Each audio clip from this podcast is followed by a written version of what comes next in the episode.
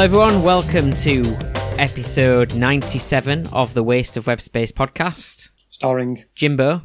and Fisher. And straight into today's episode, I thought we'd uh, get straight on with our episode title today, not dilly dally about.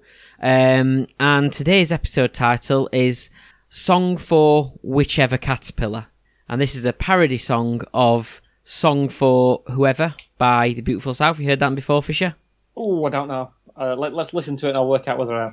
I'll, It's I the one that able to goes tell it from the tune. Jennifer, Alison, Philip Pursuit, that one. Anyway, are you ready for it? Yep. Here we go. I'll eat you from the bottom right up to your face. I'll eat your feet, your sprinkles, and your icing. Eat you because you've got a very smiley face. Doesn't matter which shop you were made. Sometimes you're expensive, sometimes you're cheap. I wait until everyone in the house is asleep, and when they are, I go downstairs, I will creep, and I will eat. I'll eat, I'll eat, I'll eat. Oh, Cuthbert, oh, Colin, oh, Curly, oh, Clyde. I've eaten so many of you that I forget your name. I forget your name. Colin, Carly, Wiggle, Cecil, and Clyde. Curly and Cuthbert too. I forget your name. Colin, Carly, Wiggle, Cecil, and Clyde. Curly and Cuthbert too. I forget your name. So there you go. Um, yeah, song for whichever caterpillar. Uh, Yeah, do you like that? Uh, yeah, good song. Well done. I quite like the Colin the Caterpillar cakes, and obviously it's a reference to the legal issue between Aldi and Marks and Spencers. Of course. Uh, uh, Marks and Spencers alleging that Aldi's Caterpillar, which I think is called Cuthbert the Caterpillar, is an infringement on its Colin the Caterpillar. Even though there's a lot of caterpillars in all other shops, pretty much every single shop does its own caterpillar cake. Pretty much, Uh, yeah. have you got a favourite? Um, have you got a favourite? Is it? No, the, the last time I I bought a Colin the Caterpillar cake, I'll be honest, I actually left it that long, it turned into Brian the Butterfly. Oh yeah. Wow. Yeah, Oh so well. not very. That is, that is right. Caterpillar do turn into butterfly, don't they? Yeah, they do. They do. Yeah. Yeah. I mean, Um, I, I tried to make my own cake, caterpillar cake once. Um, and you know as you do when you're cooking, sometimes you have a couple of drinks, don't you? Um, you know when when you when you're baking or whatever, a few glasses of wine, bit of beer. Uh, this says caterpillar to cake. You know, I end up absolutely legless. Um, but anyway. Yeah, I, mean, Um, I, made a Caterpillar cake, but to be honest, it didn't really look that much like a JCB, so you know, not very good. uh, we, we might talk a little bit more about that later on. We've got any breaking news for sure? Um, anything you wanna you wanna tell us? Um, so instead of wearing uh, instead of wearing you know your own clothes like or, or, your, or your your wife's clothes, which is something you've done in recent episodes, you're now wearing uh, Jack's clothes, as I can see. Yes, Jack and somebody Jack else's and- clothes. Yeah. Um, Yeah. Well, it says Jack and Jones, which obviously is a, a, a clothes manufacturer, but yeah. Yeah, it's just a shirt I just threw on you. Yeah. Any old fashionable item I'll wear. Mm-hmm. So I've not got, not got a huge amount of breaking news. You're not going to play the, the intro to breaking news? Uh, well, just just so we can play something. Yeah. I've got a bit lost at the minute. One second. What what, what did you want again? Breaking news? Yeah, we've got breaking news to teach, haven't we? Yeah, sorry. So what's your breaking news? Well, I've not really got any to be fair. I'll only ask Um, for it if you've got something good. yeah. I'm, I'm back playing cricket at the moment. well, that's, that's Um, worthy of breaking news. Yeah, I mean, do you want to ask me about my match winning innings, Jimbo? Um, nah. You're going to tell us anyway, aren't you? Yeah, I mean, to be honest, I mean, it's, team game, isn't it, really? So I'm not really going to go on about and wax lyrical about how um, I think we put on a, a club record for the final wicket to. Uh, on, I think we put on 30 odd for the final wicket to, to win the game on Saturday in our first game of the season. I finished 75 not out. Is that what? What's A your real- best score? Your Uh, my, best personal score best? eight, my best score is 80. Ooh, that you were a little bit disappointed then, weren't you? Trying to turn a to- positive into a negative here. Um, no, but I was I was very happy. I, I didn't. Oh, here we go. I was happy for the team. It's all it's a team sport. It's all about the team. It doesn't matter about individual. Uh, all that rubbish. I'm captain, so I've got to say that, even if I don't truly believe it. Um, but yeah, no, it was a, it was a fantastic win. I was very very pleased. I had a roar of. I, I, I even like jumped up. I mean, I didn't I didn't quite go full on David Pleat when uh, you know Luton won that game of football in like the 1980s and go running across the pitch in a pair of slip on shoes. But I I did sort of jump up and celebrate, and I I think I dropped my bat on the floor and I took my helmet off and punched my helmet for some reason. That's a piece of cricket equipment before you uh, get any Mm. other ideas. And yeah, all good fun. So have you got much breaking news? Uh, I don't Have you done more home brewing? Uh, well, so after we ha- we had my it's not here anymore, but my, my bottle of homebrew last week. You had one and I had one. Uh, you, Uh, well, you- I, I had a little bit of it. I poured the rest down the sink. To be oh honest, right, but, fair uh, enough. Was you okay the next day? Yeah, I was, I was fine. Were you? Yeah, well, I, I I went to tr- because so because of the success of the bottles. Because I, I told you, if you might remember in the last episode, I put I took five pints or five bottles out of the uh, main brew, and I've left and I left the other. Um, the rest of the, the 35 pints in a pressure barrel because I wanted to have a go at, at brewing the second fermentation in a pressure barrel so I could serve it from the uh, pub shed pump. And so I thought, well, I'll I'll give it a try then because it's so successful the bottle. I'm going to give it a try. So I tried it from the pressure barrel, and yeah, it was a lot more like what you'd expect from homebrew. Um, Oh, okay. Although I think it's because it was a little bit early, so I needed to leave it a bit longer because it's been in a pressure barrel in the shed. It's been a bit cooler in there. Probably not finished. It needed a bit more sugar as well. So I'm hoping it can still be rescued. So what we're a week week later now. Maybe in another week I'll be able to. I'll give it. I'll be able to give it another go. Um, Yeah, I don't. I don't quite know what the aftertaste of that beer was like. Was it? I don't know. I don't know if it got a bit of. A, is it IPAs tend to have a bit of a sour taste to them anyway, don't they? Yeah, I mean, it was definitely it definitely had still the homebrew sort of aftertaste to it, which is what you tend to get anyway. Um, Yeah. But I was very impressed. Yeah, to, to me, it was still more like a best bitter though. I mean, we, it takes us nicely onto drinks anyway, doesn't it? So should we should we go on to drinks? I mean, I'm playing Yeah. football straight after this, so I'm going to have to be sensible. Um, and I've got I've got a mole. Uh, do you want to have a look? Okay. Do you want to have a look at it? Yeah. Is it in your hole? Right. Yeah. no, I've got I've got a mole, and it's from Saint Mars of the Desert. I had a few, uh, one of their drinks a few weeks back. Um, they're based in Sheffield, Saint Mars of the Desert. trying to think where where I think they're based at. Um, I'm sh- pretty sure I'm not 100, percent but I'm pretty sure they are down at the Neeps End area. There's quite a few breweries Yeah. down there. Um, might be wrong though, but uh, yeah. Um, so I've never tried this one. Mole Session IPA, um, 4.3 percent. Uh, yeah, so Session hazy. So let's have a let's have a pour of this one. What have you got? Uh, I've got some Berliner Pilsner, uh, which is a German lager. I can't really read you much about it because all the writing's German on the, on the label. So um, five percent, imported by James Clay to the UK, which I presume is the name of the business as opposed to just one person. Um, and imported and distributed by someone in New Zealand, which is a bit unusual because we're in the UK. But it does say it's brewed and canned in Germany, um, specifically in Berlin. It's got a picture of a bear on the front of it. I don't know if that makes any difference to you. Uh, I bought it from La Di Da in Chapeltown. It wouldn't. It came silver um, in the World Beer Awards. We said World Beer Awards Germany. And It says silver. So make your mind up. Was it the World Awards or was it German Awards? No one really knows.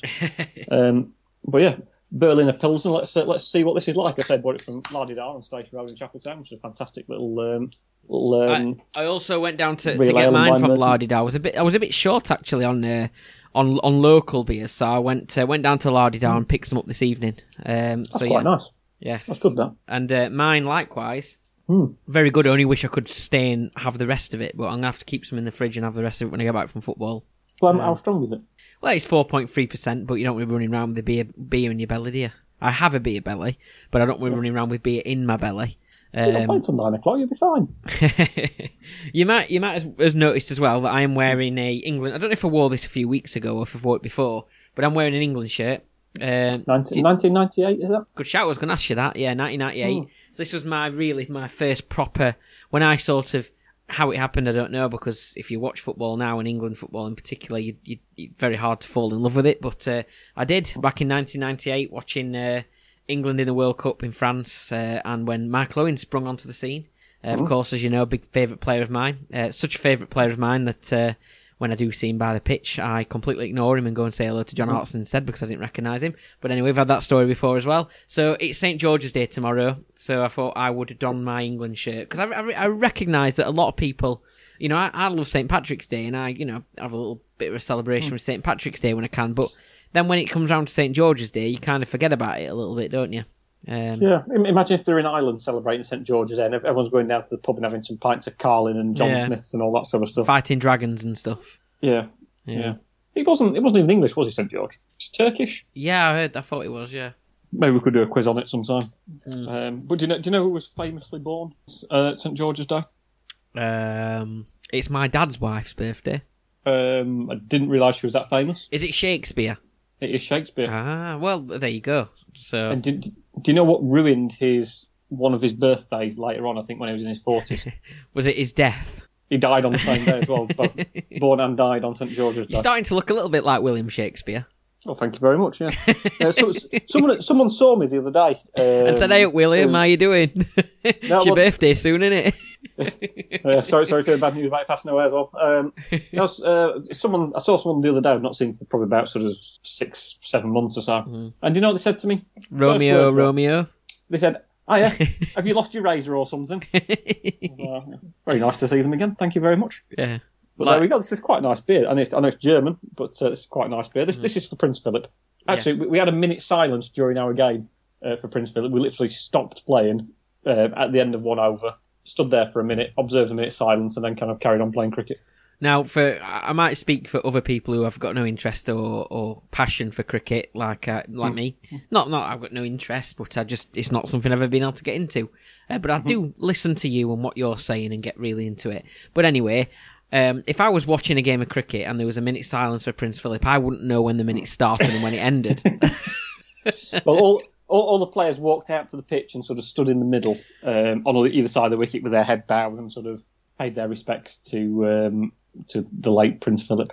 I thought it was just because they realised how boring what they doing what they were doing was. Yeah. so it was that's that's very unfair, Jimbo. Very unfair. I'm only joking.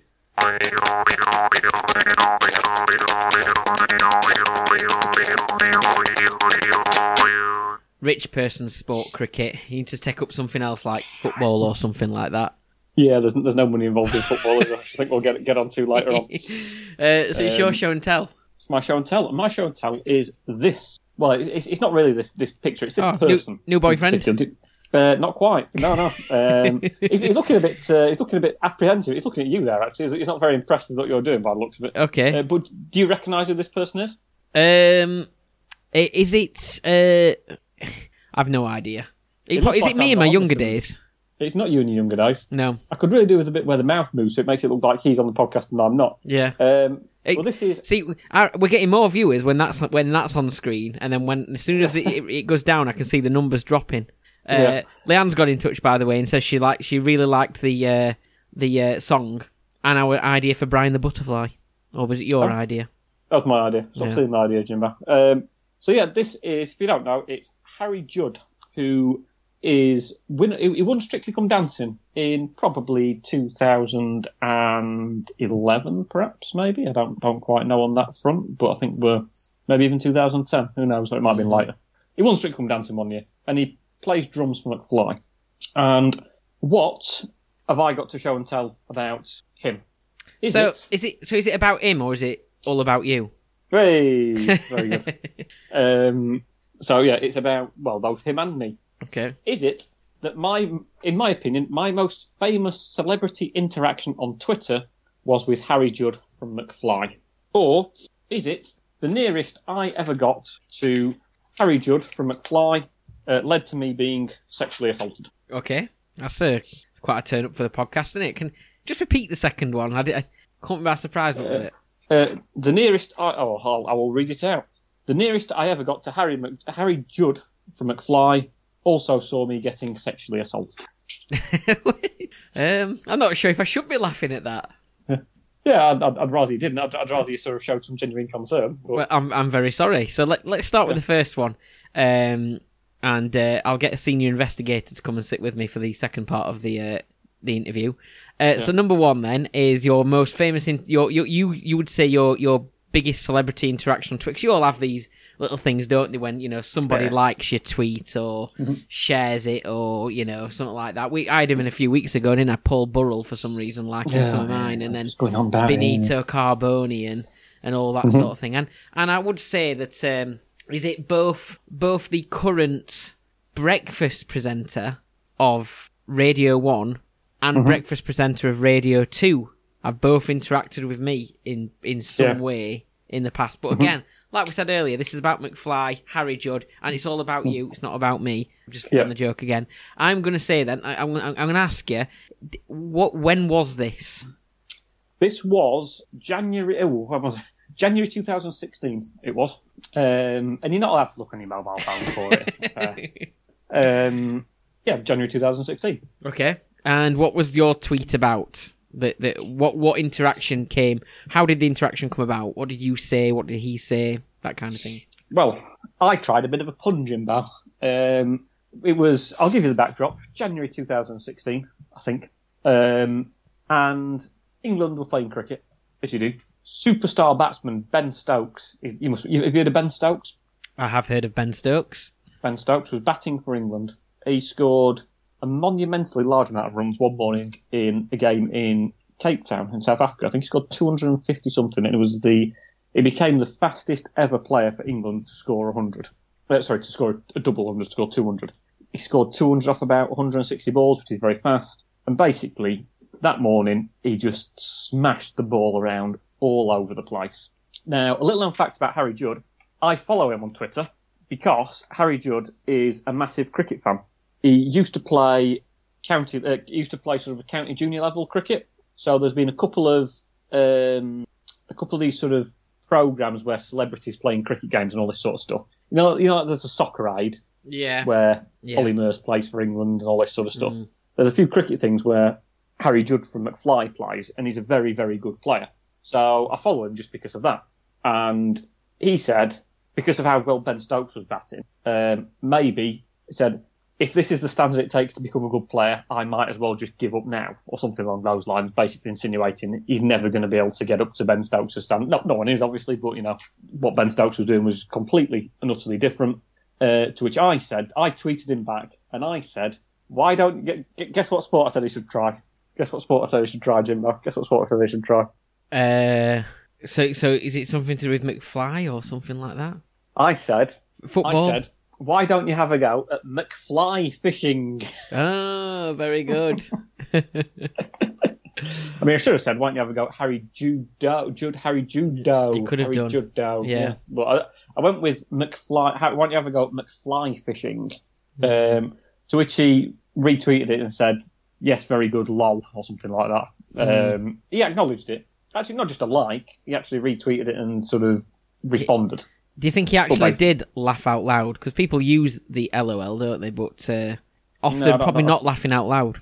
I don't think he did. It was sort of in the days a little bit before emojis as well, really. But he said something along the lines of, yeah, very good, lol, something like that. See, I, I, I, I think that I, I, I believe a lot of that, but Mm-hmm. whether Harry Judd would have said that's brilliant, retweet, all that kind of thing, I'm not sure.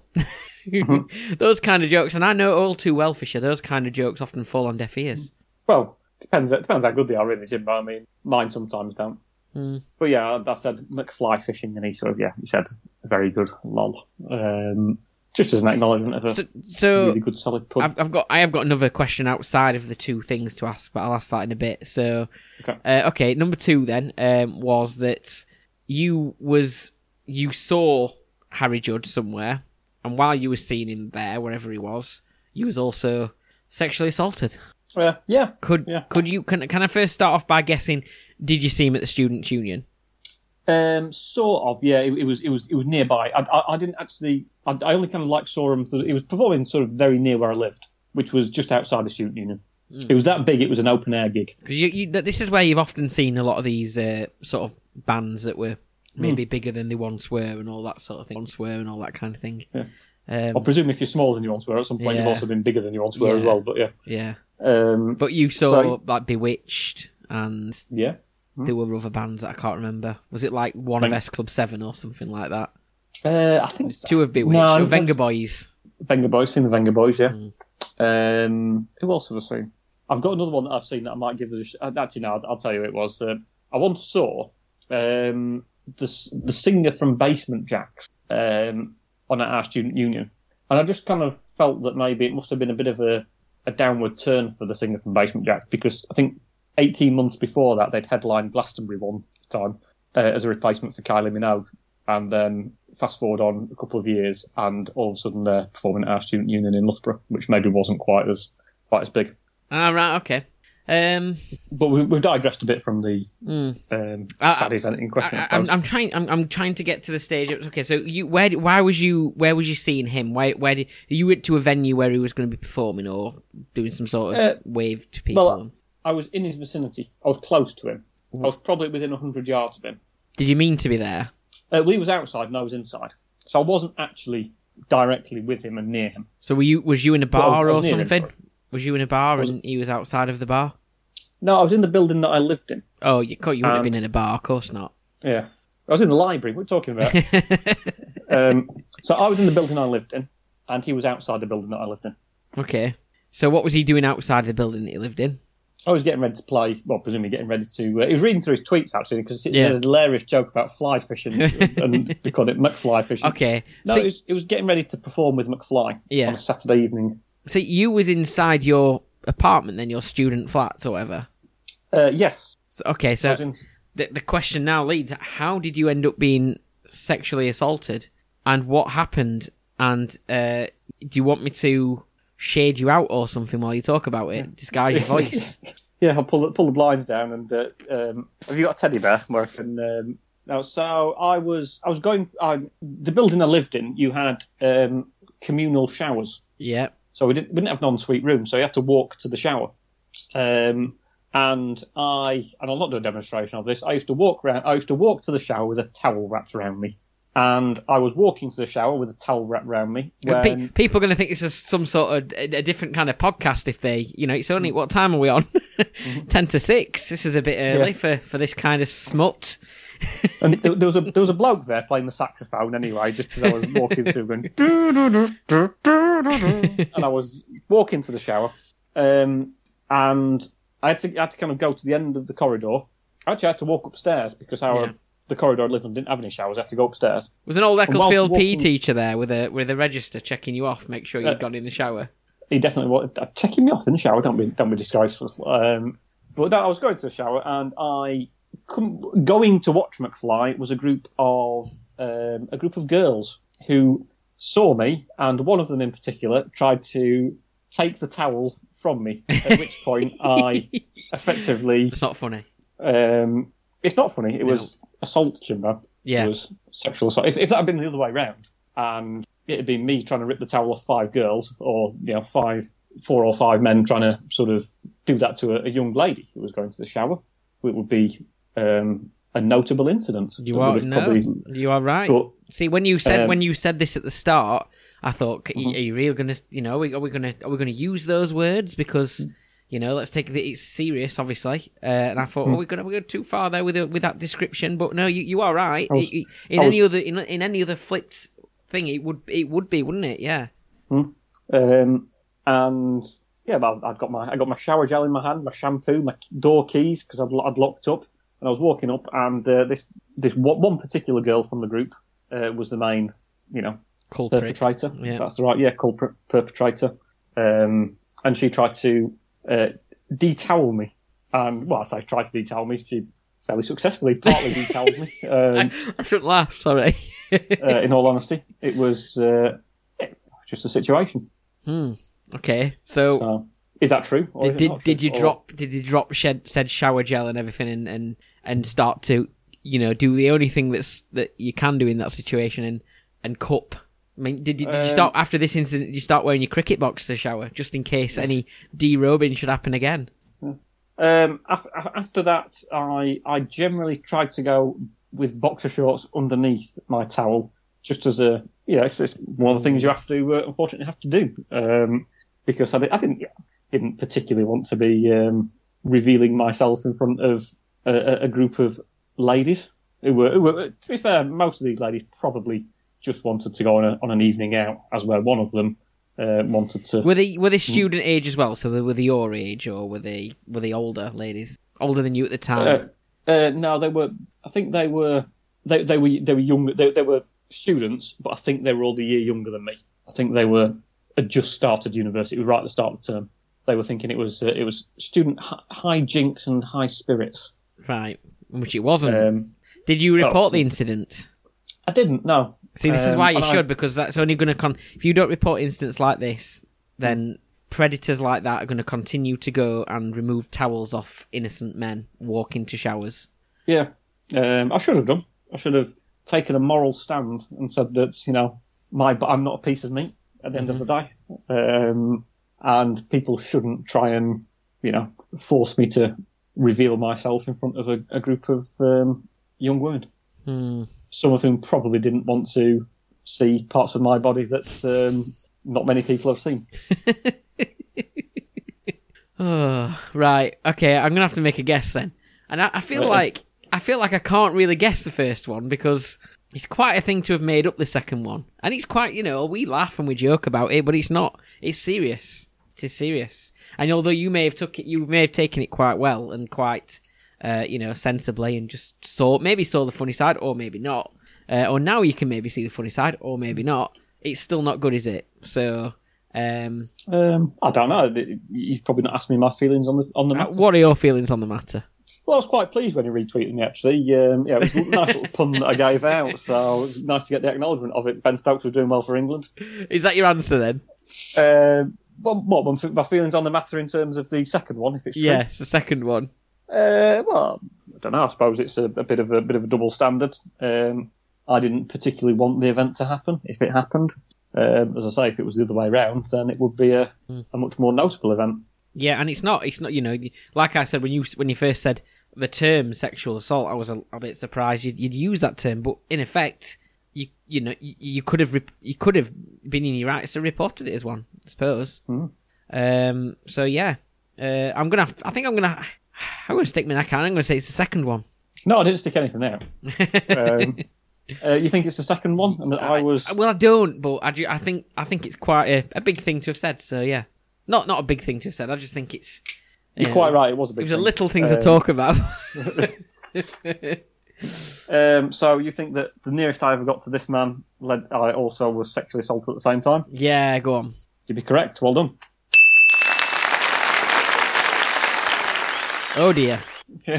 Um, What did you do then? Did you scuttle back off? I went to go and have a shower. I mean, Did you get your towel back? What I was there for. Uh, well, I, I managed to effectively um, grab the towel whilst, you know, I, I stopped the towel from being stolen. I wasn't just sort of stood there completely and utterly cupping myself. I did manage to. Um, I, I didn't. Re- I didn't reveal too much of myself. Um, in all honesty, Oh, um, do you know? Do you know what the slightly strange bit is? Yeah. The person who did it. who was Um, it? well, I, I was going to say she's a lesbian. That's not. I think she's probably. I think she probably likes both men and women. Right, um, okay. But yeah, that's it. That definitely, definitely one million percent Mm. happened to me. Um, and Harry Judd from McFly and the rest of McFly were very nearby, albeit, to the best of my knowledge, weren't involved in the incidents. Um, but nonetheless, that is, I think, closest I've ever been to them. There you go. It was a very, It was a very, um, I would say, I don't know. I'm, I'm, I, I didn't particularly like the incident. Should I have reported it? Maybe, maybe not. Um, I think uh, I'd, I'd sort of suspect that some of the other um, ladies who were there, young ladies who were there, probably didn't particularly think the uh, incident was very appropriate either. Um, I say the The person who actually did it to me probably wasn't too bothered or didn't really care that much. But there we go. Um, not a very nice incident and resulted in a change in behaviour because I had to wear boxer shorts on the way to the shower in future with the towel wrapped around me. yeah, which is still something you do to this day. It's, Uh, it's yes, that yeah. it's that diff. It's you know it's that ingrained in you now that that could happen, Yeah. even in your own house. Yeah, just in case someone who lives with me sees me on the way to the ensuite. Mm. Yeah. Um, I have to put my boxer shorts on and wrap a towel around me. Yeah, well, or my dressing gown on. flannel, obviously. Uh, But anyway, uh, thank you very much, Fisher. Thanks. Yeah,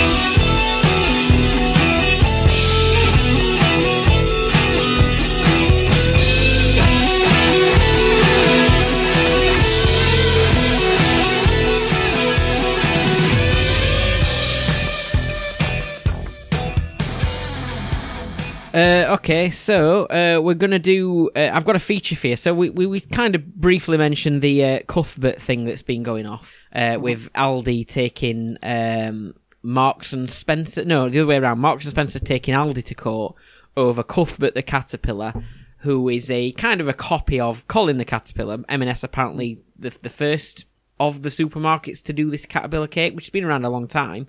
But they all do it, don't they? Um, but I think the issue with Aldi's, I think, is that it, it's how very much alike they look. I think compared to the others, Yeah. which have got a bit more variation.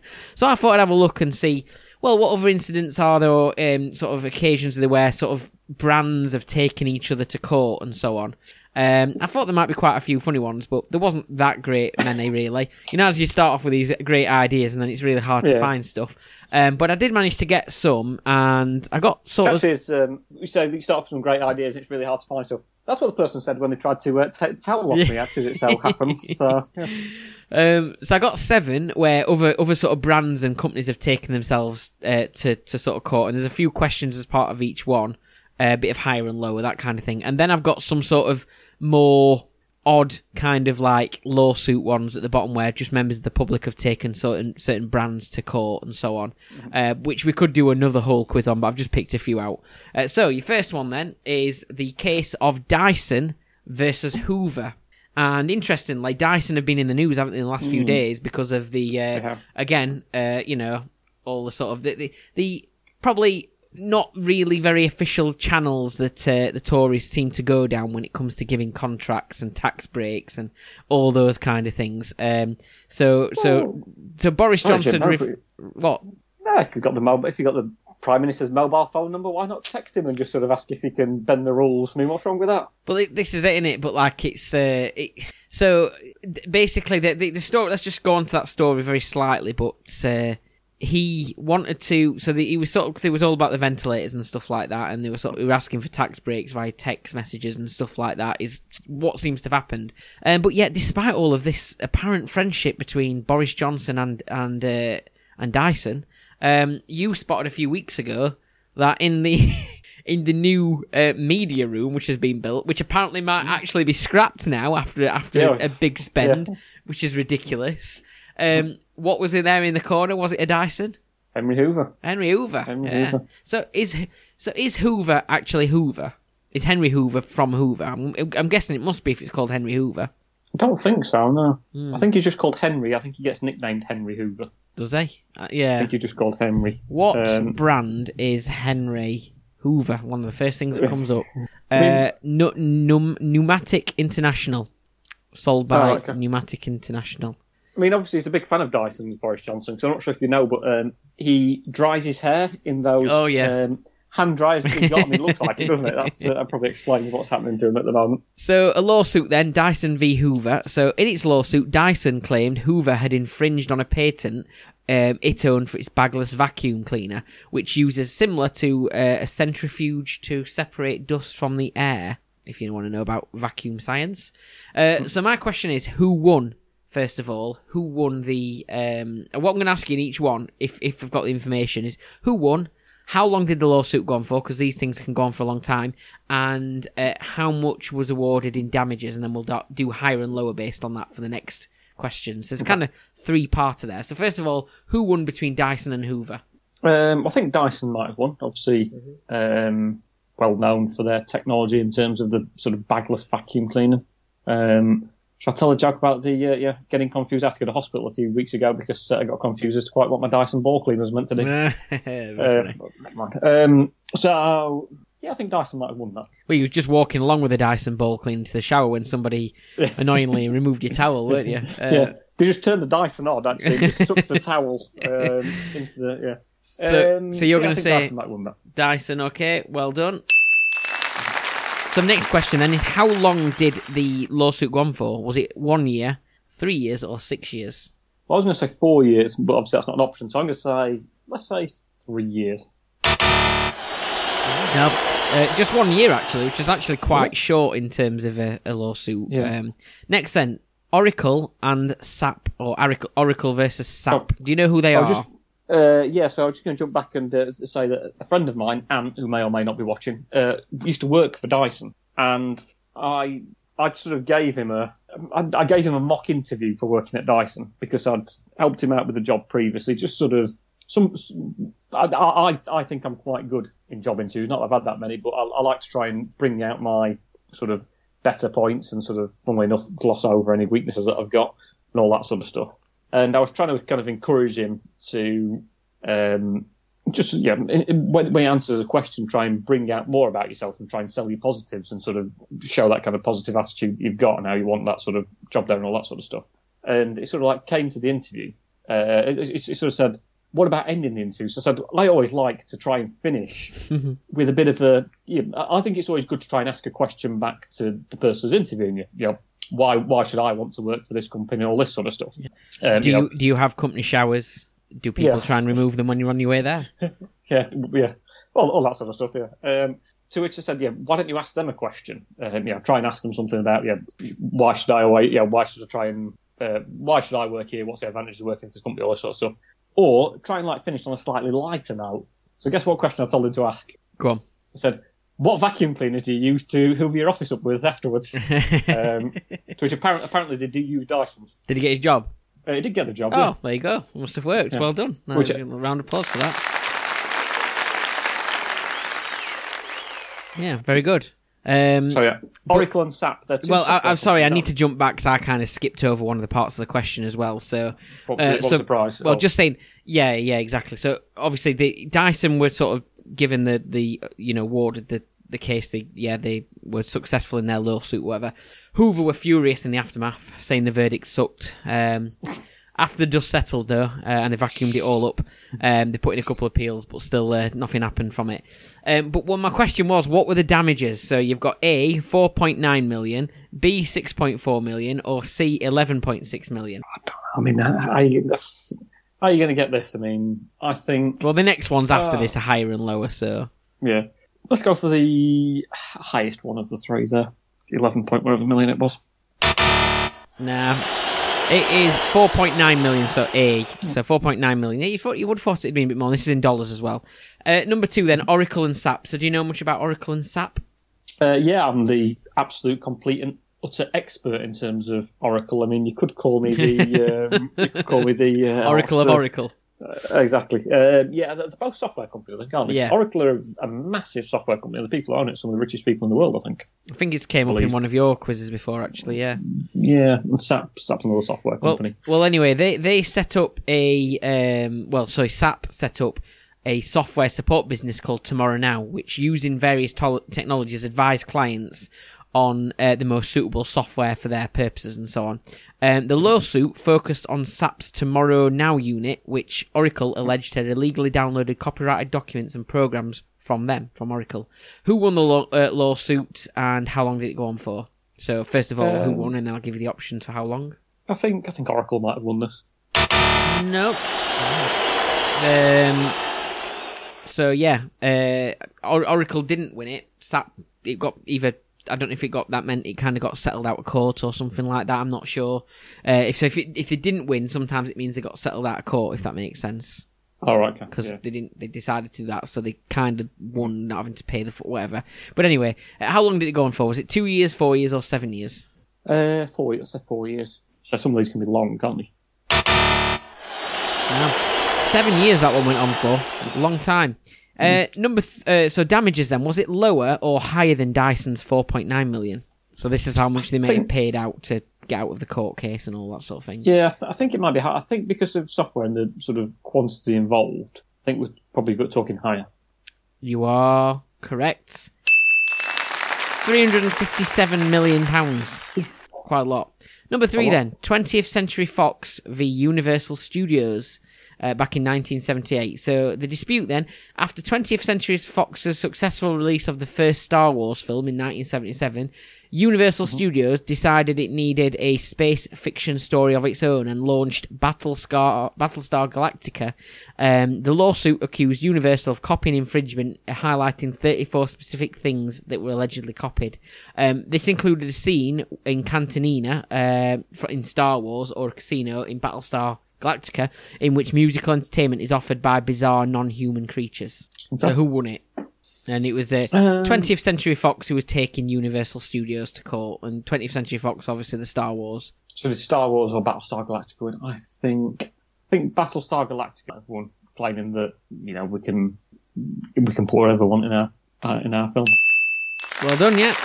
They did, and uh, well, they settled out of court, so technically they won because they didn't have to, you know, actually get. Didn't lose. Yeah, Yeah. basically, there you go. Um, so damages are unknown for this one, so there's nothing to guess, unfortunately. But uh, one of the executive directors of Universal Studios is apparently still encased in carbonite at the 20th Century Fox's head office, uh, a bit like Han Solo in that thing. so that's uh, he's still there.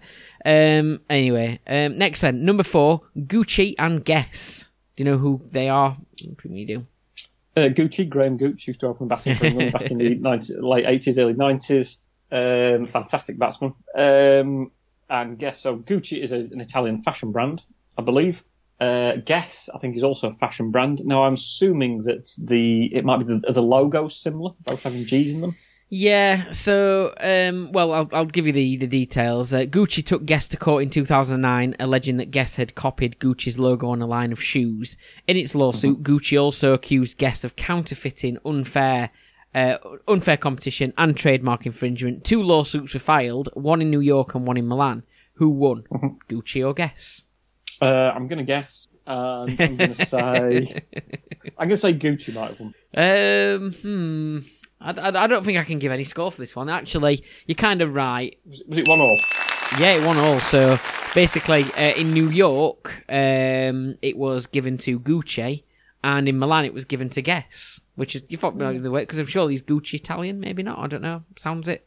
Yeah. Possibly. Guess might- I Maybe. Guess might be as well. Yeah. So how long did that go on for then? Um, was it a two years, B four years, or C seven years? I think if it ended up in two countries, it might have been longer. So I'm going to say seven years. No. Four years that one. And were the damages then uh, higher or lower than the last one we had damages for, which was uh, between SAP and Oracle, which was 357 million? That's, surely got to be lower. I would have thought. I can't imagine it's into the hundreds of millions. Yep, well done. Uh, just 4.6 million for that one. Uh, just. Uh, num- number five, Apple v Microsoft in 1998. So, after releasing its Macintosh computer, Apple licensed parts of the user interface to Microsoft uh, for use in its Windows 1 software. When Microsoft released Windows 2, it added other features, including overlapping windows, which could also be found on the Macintosh and Mac software. Apple filed a lawsuit uh, alleging copyright infringement and listed 189 different parts of the interface that had been copied. Who won? I mean, what, whatever happened to Apple with their uh, sort of Macintoshes? I mean, no, no used them, did? Well, terrible they company. still- are, they, still- are they still going? Or, or oh no, sorry, the biggest biggest company in the world, pretty much, aren't they? With their iPhones and iPads and all that sort of stuff. Yeah, yeah. I can remember that during the nineties. Are they, are they still are they bigger than Microsoft? You know, are they, are they, I suppose they are, aren't they? Because- Yeah, I think they've got a bigger. I think Apple became at one point the first company to have a market capitalization, meaning that they were worth more than one trillion dollars. I think. Right. I believe. Um, Microsoft's not that far behind, obviously. I think the biggest company, the, the five biggest tech companies in the world are Apple, Google. Amazon, Google, Facebook, and Microsoft. They're the big, really big five. Um, so, Apple or Microsoft? I think Apple might have won that. You're wrong. And actually, it's a big it's a big case because had they've won that, then Windows computers would have looked a lot different in terms of how you use them and so on. So you know, it was quite a big big thing, really. Uh, how long did that one go on for? Was it one year, three years, or six years? Um, again, these tend to be longer. So, yeah, I'm going to say three years this time. Six years. Um, so I haven't got any details of uh, cost with that one because I think obviously the Microsoft won anyway. But uh, apparently, uh, yeah, Microsoft just pressed Control Alt Delete and everything just restarted and it was fine, so they got away with it in the end. Uh, number six then, A&M Records v Napster. And A&M Records uh, stands for All Members of the Recording Industry Association of America. So Napster originally launched as a pirated music marketplace, allowing anyone to download music for free. You might remember that. Uh, music well, labels. no, I didn't use it, obviously. music labels obviously uh, decided they were going to get together and sue them. Um, and yeah, so who won that? But yeah, obviously, of course, nowadays you find to stream it, but um, as well if you download it and keep it on your computer, oh, terrible. um, I I think that must have been the A and M records, what they were called. Must have Yeah. uh, And then Napster was bought by, uh, I think it was Ro- Roxio or something. Who used to, it's got a big software company, weren't they? But uh, and then they were kind of operating as a an actual paid for music service. Yeah. But uh, I don't think it lasted very long. How long did that one go on for? um, I Two think years, that might have been four years, or five perhaps. years? Two, four, or five, did you say? Yeah. I think to say two years this time. Uh, I think you're wrong. But to be honest, I've give you a bit of both because I ain't wrote the right answer down for that one. So great quiz. okay, well, one in three chance I'm right. Yeah. Yeah. Uh, damages then higher or lower than the Gucci case, which was 4.6 million. I think it might be higher, but at the same time, have Napster got any money to pay out? I don't know. Yeah, I'm going to say it's higher. Yep, 26 million. So number seven, the last one of these then. Uh, Microsoft are back and the verse against Motorola. Microsoft accused Motorola of charging excessively to license its patented technologies. Motorola was charging a 2.25% royalty amount amounting to 4 billion. The court decided it wasn't fair and yeah, I've given the answer away, haven't I? Who won? Oh, all right. well, I don't know. I mean, I'm assuming that the court decided it wasn't fair, Uh. so that uh, Microsoft won, unfortunately. Never mind. Uh, how long did it go on for? Was it A, two years, B, five years, or C, eight years? Uh, again, I think this might be a bit shorter, so I might say two years. Wrong. Five years. Um, and damages then were they higher or lower than the 26 million um, from yeah from the Napster case? Um, again, yeah, technology. Going to say yeah. It's going to be more technology. I think there'll be a lot of money in it, so I'm going to say more. More than 26 million? Yeah. Now, less than that. Which I'm surprised at because obviously if they were saying that uh, it amounted to four billion pounds, you thought that- that damages might have been a bit higher than that. Uh, anyway, so on, just for the last couple of questions, then um, got three more questions, and these are just about people who, or was it four more? Four more questions, maybe. People who took um, big brands to court for silly Okay. reasons. Okay, so why did a man called Richard Overton sue Budweiser in 1991? Was it A because it made him more drunk than it should have, according to the alcohol ABV? Or B, because he wasn't attracting women like Bud- the Budweiser commercials seem to suggest that he would? Oh, um, is this the Czech Budweiser or the American one? The American one. I, I noticed, you- by the way, in, in your bar that you've now it's up and running and you're using it very a lot, aren't you? Uh, with the look of it, not you know you're having a nice time in it. Um, you had some Budvar, didn't you? On the uh, I bought a mini keg of Budvar. Yeah, how was it? 16. It was all right. It wasn't too bad. I mean, I'm not sure. I'm not sure it feels that much nicer than drinking out of a can. In all honesty, D- Was it fizzy? It got it got a bit of life to it. Yeah, Just you got wondered- air, you got an air thing at the top of it Yeah. could fiddle with. Because when I use them sort of things, I have to get all the air out to put it on my pump. But I'm wondering what a bit. Cause Hmm. it, was it is it a lager or is it a bit, a bit of a more of a beer? Yeah, it's a lager. Mhm. It was, it Wondering was what all it right. I tastes mean, like on the pump. Yeah, I'm not sure cost wise it sort of felt that much better than drinking it out of a can. To be Mm. honest, it, it does feel nice just pouring it yourself and having it Yeah. out of a little mini keg. Yeah. Hmm, okay. But you know, this is Budweiser. So what? What was his reason? I think he, I think with it being an American company, I think it might have been that he claimed that, well, he wasn't attracting women like the advert said that he would. And you would be correct. Well done. Obviously, he didn't win the case. Uh, number nine. Why did McDonald's customer Stella Liebeck sue McDonald's in 1994? Um, A. She had consistently complained about the lack of tomato sauce on her cheeseburgers, uh, so she took McDonald's to court claiming she hadn't been getting the money's worth and that they were shortchanging customers. She lost the case. Or B. She complained because she spilt a cup of McDonald's coffee on her lap while driving, which left her with three degree burns. Uh, she won the case, but less than twenty percent, but but and but less twenty percent of the damages because twenty percent of the incident was judged to be her fault. Um, I, um, I think she might have tried to sue McDonald's because she spilt her their coffee on her lap. Well done. It's the second one. Correct, yeah. And madly, she won it. Um, and because they did some tests and the, it was actually proved that McDonald's was serving the coffees at a higher temperature than coffee should be served, so the burns were probably worse than what they would have been. Um, so yeah, she kind of did win the case, which was. But obviously, if you're driving with a coffee between your legs, that's not particularly great either, is it? So Yeah. uh, but anyway, in 1995, then number 10, this one, 1995, inmate Robert Lee Brock from Indian Creek Correctional Centre filed a lawsuit against himself for a whopping $5 million for violati- violating his own civil rights and demanded the state pay for it. But what reasons did he give, or what, what was he saying was being violated? A. Was it because he was going to the shower and he uh, dropped his towel? And no. Was it A. For forcing himself to drink, which was against his religious beliefs? or B for touching himself inappropriately and against his own will in prison. Um, hmm. Have you ever forced yourself to drink, Jimbo? what?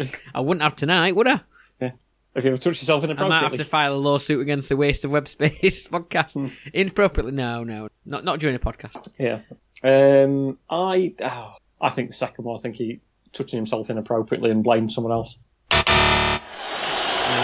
It's the first one, yeah. He, he said that he was uh, he, he was forcing himself to drink, which was against his religious beliefs, so he was suing himself, but he was wanting the state to pay for it, so effectively giving himself five million if he won or whatever in damages. I don't know. Um, anyway, this is your last one. I'm, I'm, I'm rather hoping he lost. yeah, he didn't win. Uh, number 11, Portland man Allen Heckard filed a lawsuit against basketballer Michael Jordan in 2006. Why? A. For stealing a catchphrase, which was, I can accept failure, everyone fails at something, but I can't accept not trying. Um, Allen Heckard, who at the time was a sport coach for junior baseball team in Portland, said it was his catchphrase. Or B, for looking, he, he, he sued um, Michael Jordan for looking like him, um, which caused him to be mistaken for him a lot and caused him, he said, emotional pain and suffering. Oh, okay. Um, can you, I don't know if you can copyright a saying, um, particularly. I suppose it depends how much you've actually kind of put that saying out there. I mean, there's those sort of inspirational quotes. For either one of these, the Um, lawsuit was dropped. Yeah. Um, I mean, obviously, I don't think, I don't think, I don't think you could realistically sue someone for looking like you, un- unless they've intentionally made themselves look like. Because it's just as much you look like them as it as it is Yeah. they look like you. So I'm Good job, William say it's the Shakespeare's not around anymore, isn't it, Fisher? yeah, so I'm going to say it's the first one of the two, please. uh, so you're going to say it's the one uh, with this stealing the catchphrase? Yeah, yeah. No. Yeah, he actually tried suing both Michael Jordan and uh, for look just for having the same similar features to him, and also Michael Jordan spoke with I think sponsor Nike um, for making him into a big star, which then caused him to get mistakenly recognised a lot and caused him uh, emotional pain and suffering. But he could have made some mo- money from that if he got recognised that much. You'd set up business as a lookalike, wouldn't you? Good thought. So yeah. Still need to do something sense. on lookalikes, don't we? Yeah, yes, yeah, we Yeah. do. I've, um, there was a there was a cracking stuff that I saw on Twitter about lookalikes. Yeah. Yeah. So, did you enjoy that, Fisher? Yes, very good. Thank you, Jimbo. Well done. Well, uh, yeah, we'll uh, we'll move on then. Here at Lidald, we heard there was a gap in the market for a cake shaped like a caterpillar with a stupid name. So our expert bakers have come up with a treat. Although unfortunately, we let a five-year-old design it for a competition to connect with our local community, and it actually now looks more like a penis. So next, we needed to name our 10-inch penis. Sorry, caterpillar cake. And thanks to Jake, age four, we have the perfect name for it. Boris will be installed from Friday. Our cake Boris is filled with the richest meltable chocolate, so be sure to store it in the fridge, which is great because we know Boris loves being in the fridge. All proceeds of the cake will go to an amazing charity chosen by Health Secretary Matt Hancock. The Health Secretary Private Support Fund for Health Secretaries called Matt Hancock. In stores from Friday.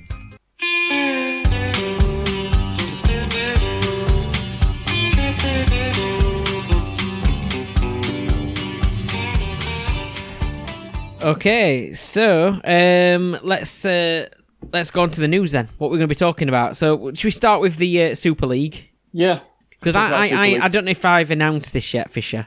Um, but I am thinking about taking our podcast uh, out of, of the UK podcast game and entering it into a uh, European Super Podcast League because, uh, well, better than this, aren't we? yeah, yeah. Can I come with you? No. Oh, never mind. I've changed my So, mind. Um, there'll be uproar. There'll be Yeah. uproar. You have to change your mind on it. So yeah, um, six teams from England, which were Manchester United, Manchester City, Chelsea, Arsenal, Tottenham, and Liverpool, uh, decided to form the European Super League. That's just five teams in it. Uh, no, it was six. Do it again. Manchester United, Manchester City. Well, I'm not, I'm not sure if we do it the same order. Man United, Man City, Arsenal, Tottenham, Chelsea, and Liverpool. Sorry, I just I didn't realise you counted Tottenham within that. Yeah, sorry. Oh yeah, Yeah. yeah. They, they think they're part of the Big Six as well for some reason. Um, but I mean, and, and they were going to join up alongside um, three other teams from Spain and from Italy. I mean, unfortunately, the Great British public decided that they didn't like the idea of some kind of super European project and uh, very much vetoed it. And funnily enough, uh, all the owners um, came out and said that they made a mistake and we apologised to our own fans. We didn't bother actually apologising to the rest of the football community who you kind of totally stamped on. I mean, one of the one of the great things that I find, I mean, I, I play quite a lot of sport, um, and I like the competition of it. Um, if you'd have seen me, if you'd have, I don't want to mention it again, but if you'd have seen me on Saturday afternoon having played this match-winning innings, you'd have seen me celebrating because it actually meant we got a victory and we kind of, you know, and we beat top of the league actually on Saturday. I mean, it was the first game of the season. They were their name was first alphabetically, but nonetheless they were top of the league. Um, you know, and the fact that Leicester City can win the Premier League Yeah. is one of the great things. Now, if the league becomes ring fenced, like they were saying, and there's there's certain teams that will always appear in it, then it loses that magic and competition of it, really. Um, so it was hastily withdrawn.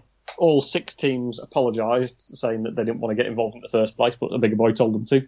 Uh, and it just sounds and looks really bad, you know. It's it's, it's disgraceful for the game. I, I- Um, I think I think there's there's it's, it's very odd in it. It's almost like they were testing the water. But I was I was saying to some people that I reckon the future of this kind of thing is actually it's not going to be the teams like Liverpool, Manchester United, and all Chelsea and everything. I I think there's some sort of model will happen where there's some sort of like system where they start their own teams, these big executives or these big people with the money and the, the driving force behind all of this, with them with the cash for it, the football club owners might start their own teams and kind of like have a, a system where they they buy in the players for those particular teams, and almost like an a bit like in, in the way they do with internationals, and you sort of draft your players and you choose your players. Whether it would be a bit like that, and or they might these players might just you know solely play for these massive teams in this in this Super League sort of thing. I, I wonder whether that's the way things will go, and this was kind of the first the first sort of you know toe in the water, see what happens with this, and then we'll follow Plan B. Because it's funny how uh, Edward Woodward is it? No, Edward Woodward. What is he called? He's got a lot of Ed- Woodwards in his name. What's he called? Um, not Edward be Wood. Edward Wood. Is it Edward Uh, Woodward? Edward. Oh, what's his name now? Don't we know an Edward Woodward?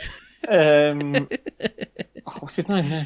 The, Uh, chief executive of Man United. Yeah. Anyway, he he quickly stepped down, didn't he? Now he must have known what, what was going to happen with this, so he must have already been cleaning his clearing out his desk before before they even put the announcement out that they was going to be one of the six teams. So Yeah, he he must, and, called Edward and it does sound like he's involved in uh, in sort of companies who are financing it and everything. So this won't be the last we hear from it, I don't think, will it? No, I think there was a, a mention a few months ago about some kind of reorganisation of the Premier League, more money going up to the top of it, stopping parachute payments and various other bits and bobs. Um, so yeah, I think there'll probably be more to run from this. I mean, See, I was I was very worried because I thought, look, there's a lot of talk now. What's going to happen to these six teams? Are they going to sort of decide to relegate them to the bottom of League Two, and then everybody else gets pushed up, and that meant Sheffield Wednesday would have to spend another season in the Championship, and I just can't bear it. uh, yeah, I mean, they were talking about oh, it's, it's unfair to dock the, dock the players and dock the fans of these teams if we impose a fine on them, but it didn't seem to bother when it came to docking Sheffield Wednesday six points. no, they didn't. Various other teams Six points, which past. looks like he's going to take us down as well. Yeah, Uh, Jimbo, to be fair, I think we'd go down anyway, yeah, true. even with the six points. um, but yeah, so it's never, never seemed to be a problem in the past. Um, I suppose it becomes a question of who's bigger than the game. I mean, sure, the league is the biggest thing, is it not? Mm-hmm. You would have thought. Um, so yeah, that's sort of that's the way it, uh, way it falls. It's been a very interesting, unusual time. Uh, the I mean, it was interesting that uh, Jose Mourinho still managed to get sacked in that interim period of the European Super League still you- being going. Do you think he's? Do you think? do you think he's kind of there because say, hmm, this is this is good timing. I could say it's because of the Super League.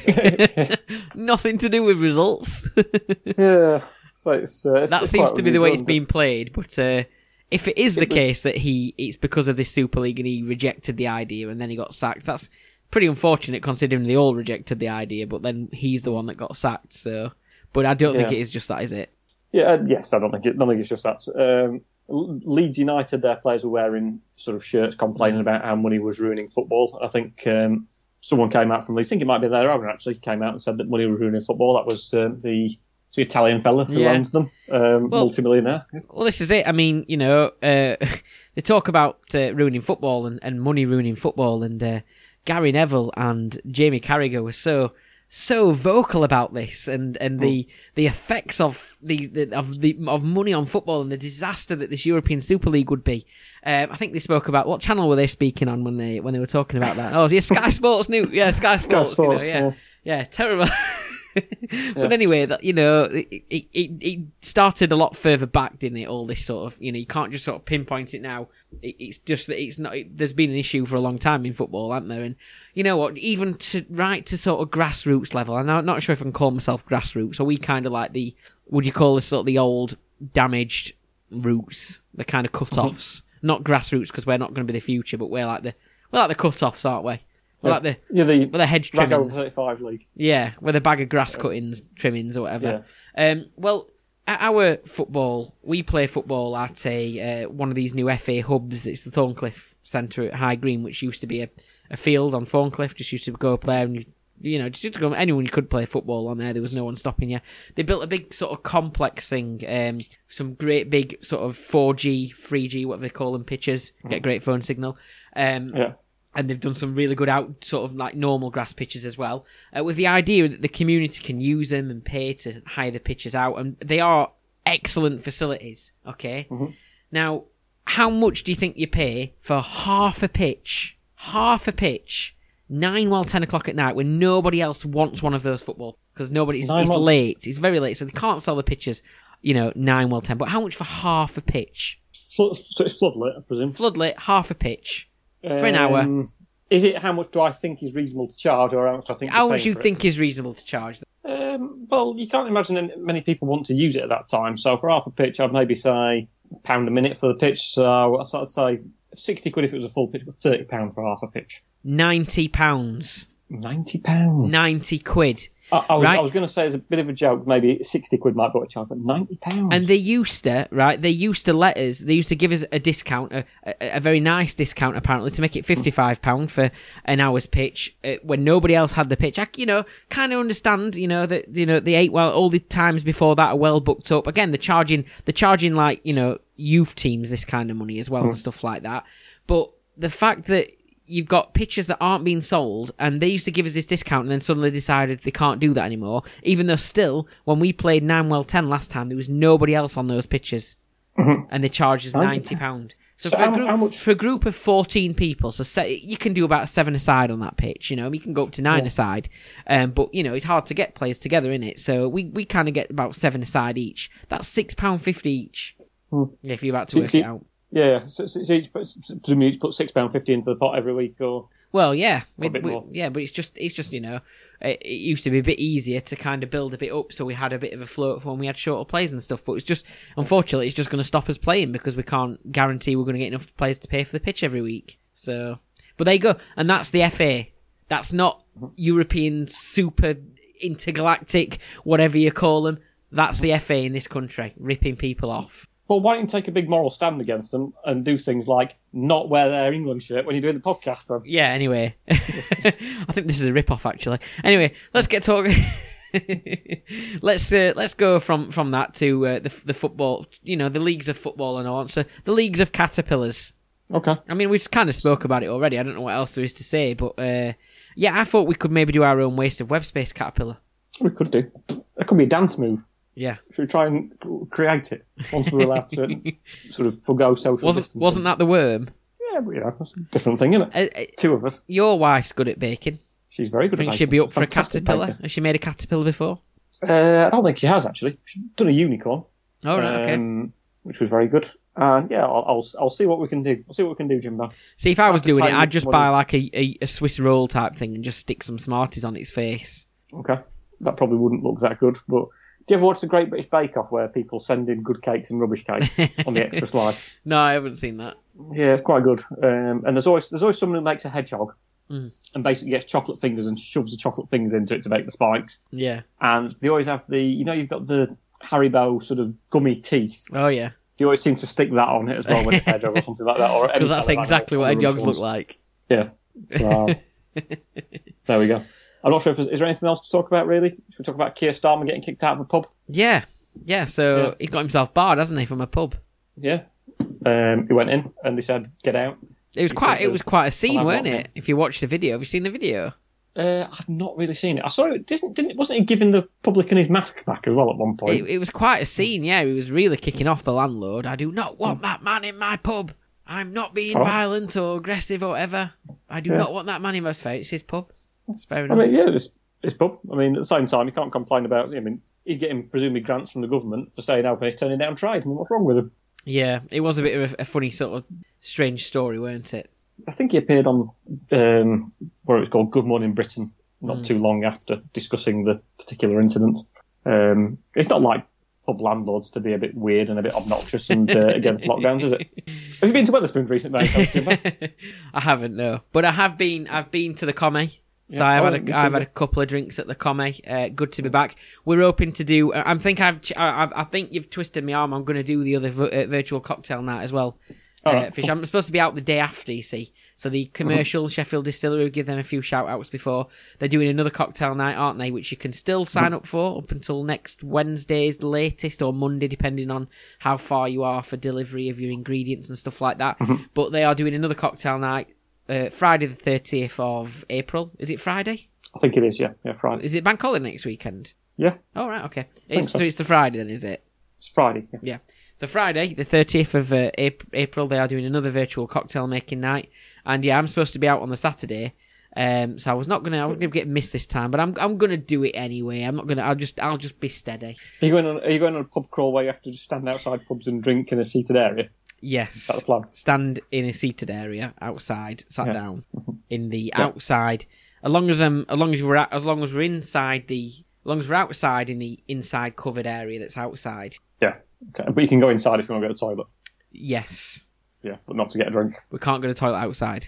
Yeah, very good. Unless we're passing some nearby woods or something. But anyway. Are we moving on? So let's move on. Let's move on.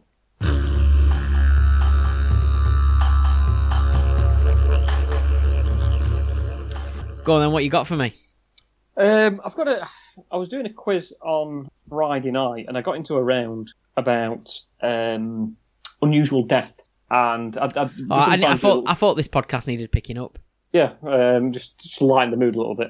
And I did a round about yeah people who died in unusual circumstances. Only a short round, but I thought I, I thought there was some good material for the podcast when I was going through it. So unfortunately, these do sadly actually end up with someone losing a life. So here we go. We get recycled material again. Yeah, yeah. Well, I, I, I've, I have written more questions for it. All right, fair enough. Um, but yeah, well, let's let's see where we get to. So the sad news is that on each of these, the person does actually end up passing away. I'm afraid. However, if you can see past that, the circumstances are fairly amusing on some occasions. So there we go. So how did Mike Edwards, the cello player from the band ELO, die in 2010? Is it that the van he was driving was hit by a circular hay bale that had rolled down a hill? He died in the car crash, or he died after kissing a poisonous frog whilst on tour in Brazil? Wow. Uh, Cello Poi- player from ELO. so either something, a bit of machinery rolled down a hill and hit his car. Um, well, not not machinery. The uh, you know you kind of go past the fields and they've got bay, uh, Oh, hay all yeah, stacked in yeah, a big yeah, circular. yeah. So So one of that, that rolled into his car and he had a crash and Yeah. wow. Um, Or he kissed a poisonous frog in Brazil did nobody say, "Hey, whilst on tour.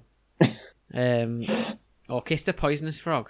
Kissed a poisonous frog. I've never been tempted In- to kiss a frog in the, f- you know, any frog. Uh, well, I, I'm assuming he didn't know it was poisonous. Would be a would be a reasonable assumption. They do make. go to some exotic places, don't they? Bands and so on, um, Hmm. and do some crazy things. I mean, didn't didn't once Ozzy Osbourne bite the head off a bat, or was it a dove or something? A, a, a bat. I mean, come on, isn't it? Not, that'd be a bit mean in terms of a dove's a peaceful animal. I mean, surely Yeah. biting the head off a dove would be quite um, quite a strong message to send out. But yes, it did bite the head off a bat. I mean, I mean, If you remember but the- he's turned out all right. Yeah, that's Um, fine. I mean, our, we send our best wishes to the bat concerned. Uh, Yeah. Who had to be um, sort of vaccinated shortly afterwards. Yeah, well, to be careful doing things like that because it can it can cause disease and stuff like that, can't it? Biting and eating bats and things like that. What are you talking about? uh, all right, then I'm going to say it's I'm going to say it's the hay the hay bale. Hay bale. Uh, you'd be correct. Well done. That was the la- well, that was the last straw, wasn't it?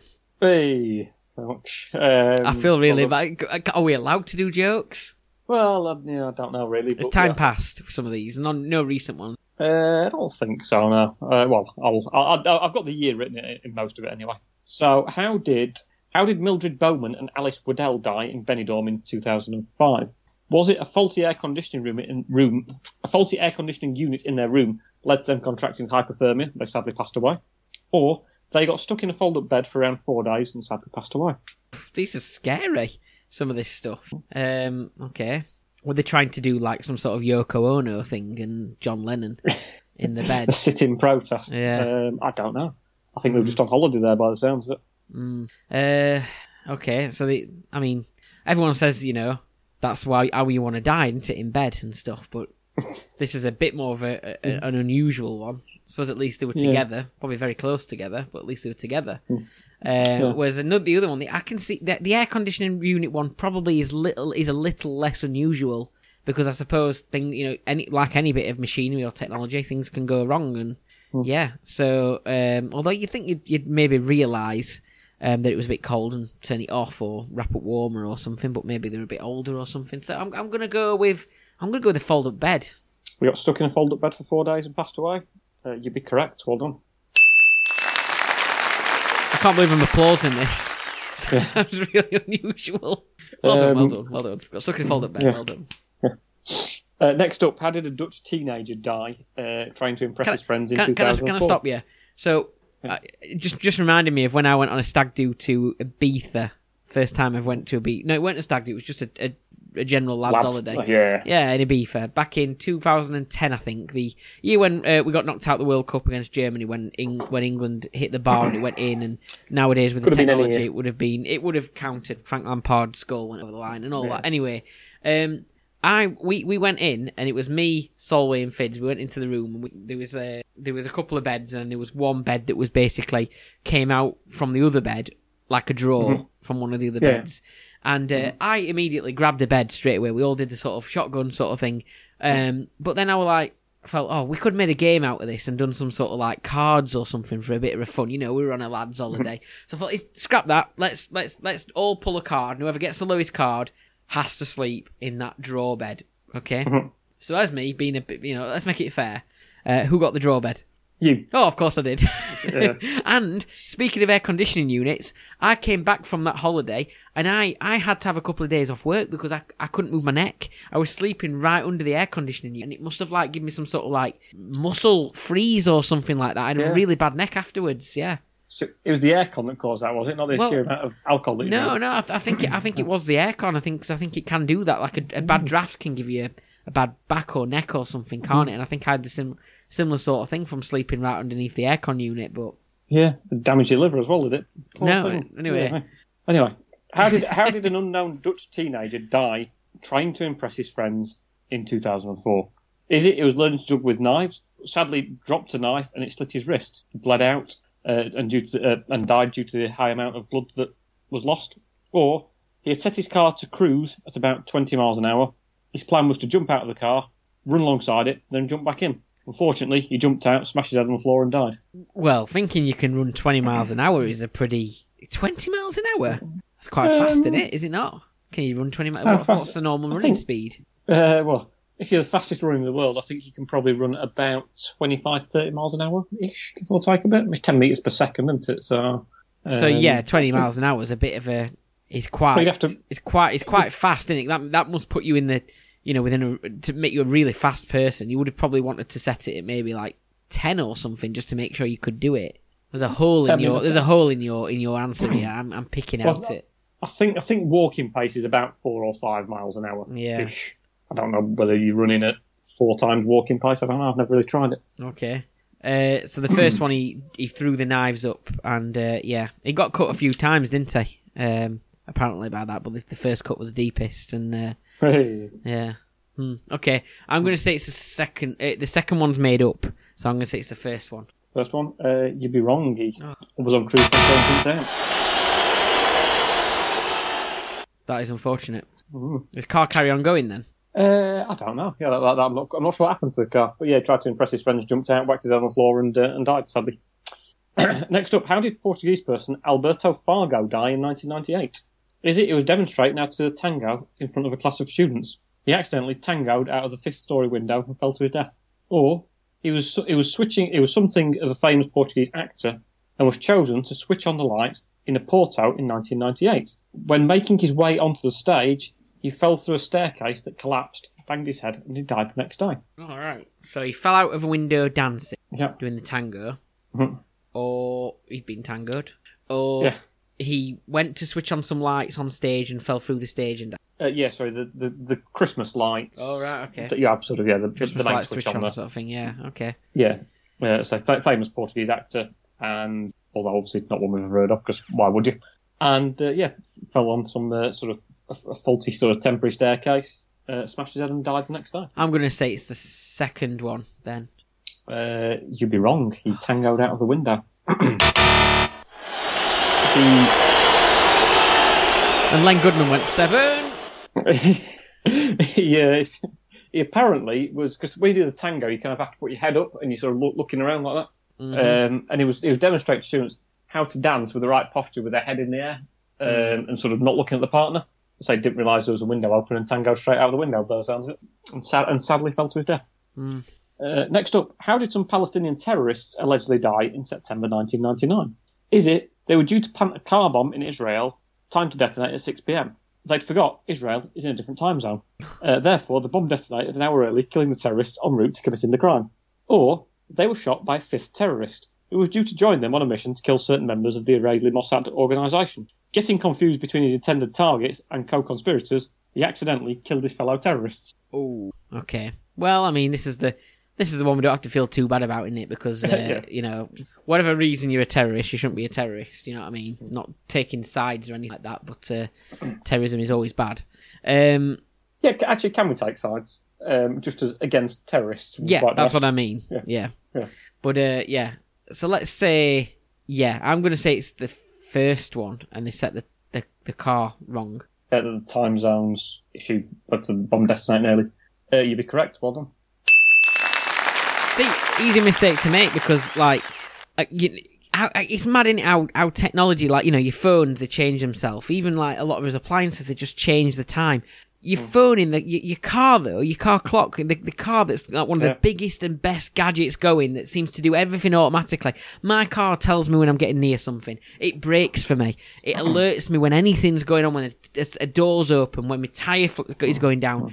What happens though when it comes to time, change, t- time to change the clocks? It hasn't got a clue what it's doing, and it takes about three weeks before it decides to do it. Why I don't, is that? I don't know how to. I don't know how to do it. I just during the winter, I've got my time's out by now, so I'm just fine with that. You said your car brakes for you. Does it automatically brake? Sorry. If you or- if you get to if yeah if it's an emergency sort of break, it will do it for you. Yeah. really? Uh, It's Very happened a few times because it's oversensitive, and when I used to have to park on Station Road, uh, and it used to have Uh-huh. to really edge into a space, it'd constantly going like breaking all the time and throwing me around everywhere. So yeah, There we go. Uh, next up, how did Mark Gleason die in 1996? Is it he ate so many Skittles, estimated to be about 14 large bags, that the amount of E numbers present led to him having a heart attack? Or he tried to cure his snoring by shoving some tampons up his nose and he suffocated? wow, Ugh. So two very two very different things there. I would hasten to add. yeah. Um, so with Skittles, he was trying to obviously taste the rainbow and ate too much of them. Um, I mean that, that's quite. bags. You think they come with a sort of health warning on them if that was the case? I don't think you could eat that many without being sick first, and then I don't know, unless you're maybe a really large person and just didn't, or and you didn't, you know, or maybe you couldn't. I don't know. Maybe just you just can do that. I'm not, not sure. I, I reckon it, the second one's possible because if you shove it too far, I imagine it goes into your throat, and then that's how it can. Ugh. What a tampon! I imagine so. Can I don't think I don't think he, I don't think he was shoved it all the way down his nose to end up in his throat. I mean, it's not not a COVID test. Well, he's suffocated though, didn't he? So it, you can still breathe out your mouth if Well, you yeah, put them up your nose. But if he's snoring, then well, I don't know. I don't quite. Oh, was it, is it when he was asleep? You're saying? Uh, yeah, yes, through his Oh, sleep. It- okay. It wasn't just in the general course of doing things, shoving some tampons up his nose. I'm gonna say it's. It was- The, I'm gonna say it's the second one. It's the tampon. Tampons up his nose for snoring. Uh, you'd be correct. Well done. That was a uh, difficult period of his life. Hey, I'm sorry. Chimba, a man's died. Honestly, bit of respect. Um, how did Michael Scag- Scagloni die in April 1982? Hmm. You know, every, thing is, he, you know, he lived. He, he lived to a good age, though, didn't he? That bloke, you know, he, he was he was quite old at the time, or he done all right for himself. It was, it was just his time of the month. Hey, That's probably not as good, anyway. yeah, and still a little bit insensitive, albeit just uh, 25 years ago. So maybe we can start joking about it. Michael Scaloni, he died in April 1992, 39 years ago. Probably a bit more appropriate. You can have a, have a laugh at him if you want. Okay. Um, how did he die? Did he do a slam dunk on a basketball court, But swinging on the net, the net broke and he fell backwards to the floor, banging his head on the floor, causing a bleed to the brain, which led to him passing away a few days later. Or he hit a golf buggy with his golf club. The club broke, rebounded, and stuck in his neck, leading to a lot of blood loss and thereby killing him. Um. Hmm. So he hit a golf club, and he ended up. How? Explain how he did this. I mean, I'm assuming he probably didn't play a very good shot, and in anger, um, hit his club against the buggy. And it. it You know, you know, sometimes it- sometimes if you're yeah. playing footy and you've done a bad shot, you might kick the goalpost, for example. I'm assuming it's a similar thing to that, probably. So it sprung back and hit him on the head. You say the, the golf club sort of bounced back and hit him on the head. Uh, pretty much, yeah. Or it snapped in two and Right. rebounded and stuck in his neck. Oh, I've got a funny golf story course, coming up, by the way. You've never Um, played golf in your life, have you? No, but I've got a funny golf story. Uh, I probably should have you saved it for another time, but I don't think I'm going to be able to get the uh, suitable evidence for show and tell. But I will, I will tell, tell you about it anyway. Uh, so Evie got angry. What can you just remind me about the first one? So he got angry and hit, you know, and in anger ended up killing himself with his golf club. First one Yeah. was Uh, he did a slam dunk on a basketball court, swung on the net. However, the net broke and he fell to the floor and smashed his head and passed away after hitting his head on the floor really hard from a height of what seven, eight feet, or whatever it is. Uh, well, how was that? How was a basketball? at Nine foot, ten foot, mm, three meters, I think, isn't? I'm going to say it's the second one. But uh, his, his golf club smashed and stuck in his neck. Uh, you'd be correct. Well done. So uh, first of all, Caroline uh, Fawcett, I said hello. All right, yeah. Hello, Caroline. Okay, cool. Uh, we may have been late replying with our hello because it was about uh, 24 minutes ago, but everyone just spotted it. Uh, but anyway, Yeah, we, sure. we, we give her a shout out. And uh, what was I going to say? Oh yeah, the golf story. So mm, this this is a go- this is a story that my granddad, the, the one with the exploding shoes that I talked about last week, he Mm-hmm. told me. So my my uncle, my dad's brother, just to be uh, on which side of the family that is, he he went golfing um, after lockdown for the first time the Mm-hmm. the other week, and he was dead excited about going. Group of mates went golfing and all that, and uh, he hit a ball into the rough area of the golf course. You'll know more about this than me because I don't really play much golf. So he went down, and uh, his ball had kind of landed awkwardly just on the edge of this um, sort of like puddle sort of thing, but he could see it in the rough. So he went to uh, sort of get towards the ball to sort of angle himself up so he could go and hit it. Stepped into this uh, sort of like shallow looking puddle and fell straight into it like Vicar Dibley. I had the puddle up here. And he's flapping about in the puddle, and his mates on the phones taking pictures and videos. And I can't. And, and I've asked the family to please retrieve this image. And uh, apparently, he's turned into a bit of a meme and stuff. But I can't find it anywhere. I've been searching. I've been asking, and he won't. He, he's very. Be, he, he not wanting this this picture shared. Um, Right. So just you know, we- so you know, and I can understand why. Poor poor fella, you know, how happening. So Nigel Wilmshurst, um, really sorry that you ended up falling in the puddle uh, and getting a bit embarrassed. But uh, it, it, well, you've got to see the funny side of that. Uh, it could have been a show and tell that if I'd got the picture, but never mind. Yeah. Yeah. That's very good. Um, um, would be no doubt a very memorable round he played. Can't be yeah, can't be very good for him, but there we go. So next up, how did uh, how did Tom Pryce and Frederick Jassen van Voyeren pass away in 1977? That's both of them died at the same time. Hasten to add. Is it that uh, Tom Pryce was a racing driver? He hit the fire marshal Van Voyeren, killing him. The fire extinguisher, being carried by Van Voyeren, hit Tom Pryce on the head and killed him. Or Tom Pryce was a diner at a South African restaurant when Van Voyeren collapsed uh, due to having a heart attack and died on the spot. He collapsed into Tom Pryce, showering him with glass from a drinks tray. The broken glass severed an artery and killed him. Oof. Both very, very unfortunate. Um, I would say that the f- the first one is probably more. Both could easily have happened, but I'm going to say the first one's more realistic. Um, that's quite so. So they both died for different reasons, but um, in the same incident, both different things killed them both. In in both cases, I suppose. I'm going to say the the first one, the racing driver one. Racing driver, you'd be correct. Well done. I think I've done well with this one, and I don't. Have I got any Yeah, wrong? doing pretty well. Uh, I think you might have got one or two wrong, but yeah, doing, doing pretty well. Um, next up, how did Frank Hayes die in 1923? Is it he had a heart attack whilst riding a horse in a race? He stayed on the horse and the horse won. Or, or a hot air balloon crashed into him. Right. Okay. So so he was obviously a jockey having a horse race, and he he, he died on the horse, but managed to stay on, and the horse won. Hmm. What are the odds of that? Um, I did see the other. I, I saw today that in Barnsley, the uh, the, the I was going to make a similar joke because a, a floor of a Coral Bookies has has collapsed, and I was going to make the same joke about oh, what are the odds of that. But anyway, uh, And everyone else made the same joke on Facebook or not? I'd not seen, but uh, I imagine so. Uh, or the second one, just remind me again. Uh, a hot air balloon Oh. crashed into him. Yeah, okay. Yeah. Let's go then with the second one, the hot air balloon. Hot air balloon. Uh, you'd be wrong. He died on a horse and the horse go on to win. Oh, well, I mean, it's kind of a good death in a way. Yeah, well, it's a victorious one, I suppose, although you weren't around to see it, but there we go. Uh, next up, what is un- what was unusual about Jimmy Heselden's death? Is it he fell off a cliff whilst riding a Segway? Ironically, it was the owner of the company that owns the Segway.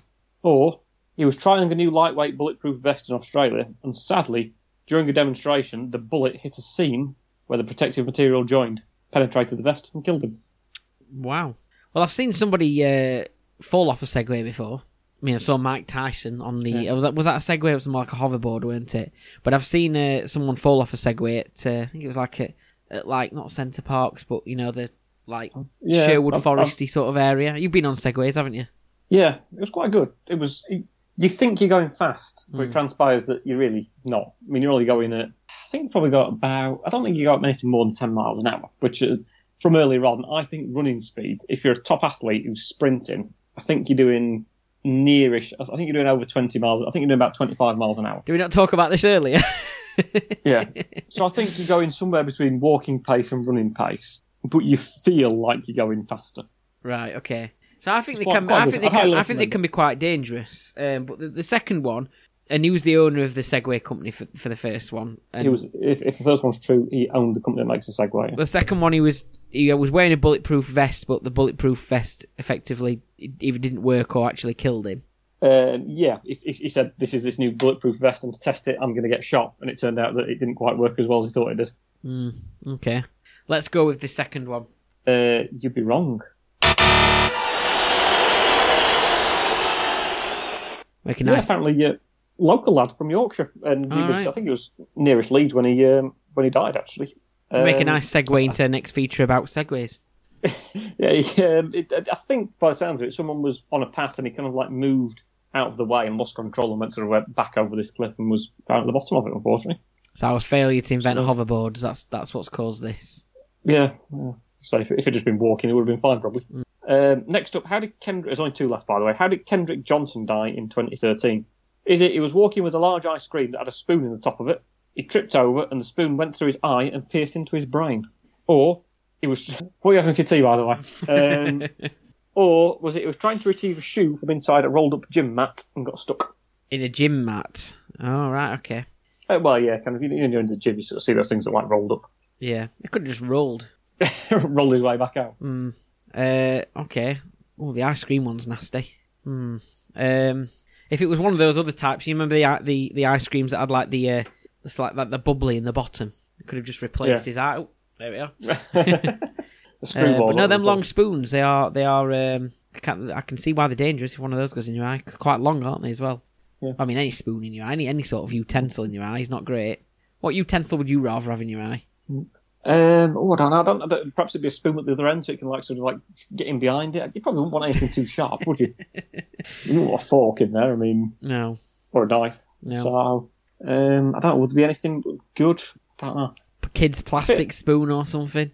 Yeah, maybe one of those sort of spaghetti things with the holes in it. Yeah. Um, or a masher. Just Yeah. to, I don't know. I've, I've, I've never really thought about it in all honesty for some Mm. reason. I don't know why. Yeah. Okay. Um. Right. So well, he would have dropped his ice cream as well, which is obviously real disappointing. Cost of ice cream as well. I'd be really annoyed. It cost me about 10 quid. Well, the second one, just just brief. You don't have to say the whole thing. Just remind me what the uh, what it involves, and I'll.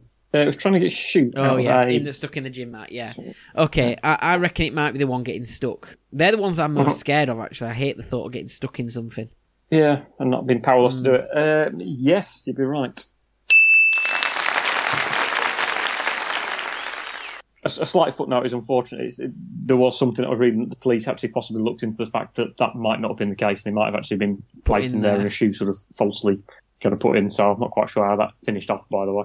But that Hmm. was that was how police assumed he died initially. Um, Next up, how did Lottie Michelle Belk, this last one, how did Lottie Michelle Belk die in 2016? So she was locked overnight in a walk in freezer at the Burger King she worked at, or she was stabbed in the chest by a beach umbrella. So, stabbed in the chest with a beach umbrella or stuck in a walk-in freezer in, in Burger King. In, in Burger Again, King. them walk-in freezers, I've, be, I've been in them before in uh, my various previous roles uh, working in hospitality when I was 16 to 21 years old or something. Uh, they Mhm. are, they are, you know, if you get stuck in one of them, it, you know, uh, you'd have to wrap yourself up in whatever you could, but quite often those things are cold as well.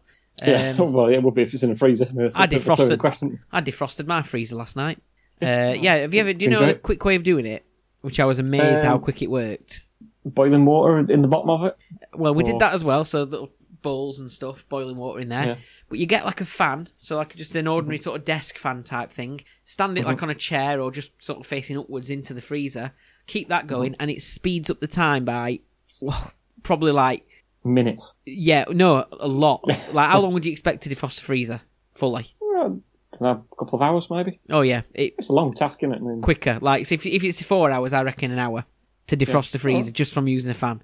There you go. Anyway, that's it. That's that's we're going off Yeah. the topic of it there. Well- I, I, But- yeah, but when he's finished, did you see that note at the back of it saying um, freezer that will never need to be defrosted or something? yeah. Well, it's, it's supposed to be stuff, isn't it? frostless, you know. As these anyway. Yeah. Uh, yeah, I'm gonna go then. Number one, fr- walk-in freezer. Walking freezer. Ah, you'd be incorrect. She was stabbed in the chest by a umbrella. Yeah. But yeah, there we go. Um, so yeah, that, that's the end of that quiz. Well done. Um, I think you, you did pretty well on that one. Uh, so apologies for a slightly morbid end to that quiz, but yeah, that's, that's what, what you expect when you do. Interesting, but uh, difficult to make jokes about death. Although did quite successfully in some cases. Yeah. Should do Well more I'm, of I'm glad you can laugh at pretty much any subject. Anyway,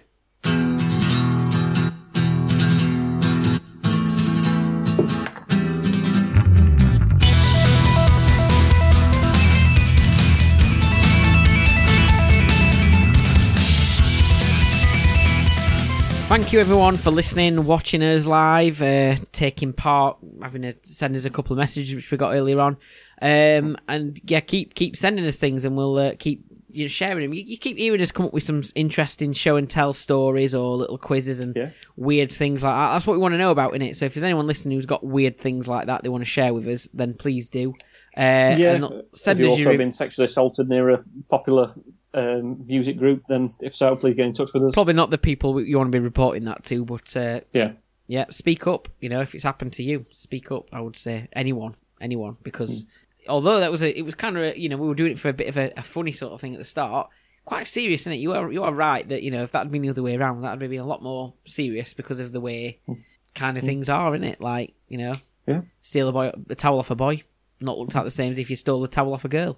Yeah. So We're all, all equal in this country, in this society.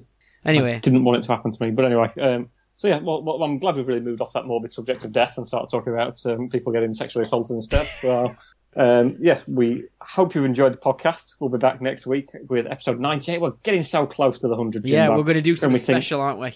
and we're, we're hoping that uh, social distancing rules are relaxed Yeah. sufficiently that we can um, maybe even be together We can, yeah. on our 100. We need some sort of, like- that'd be nice.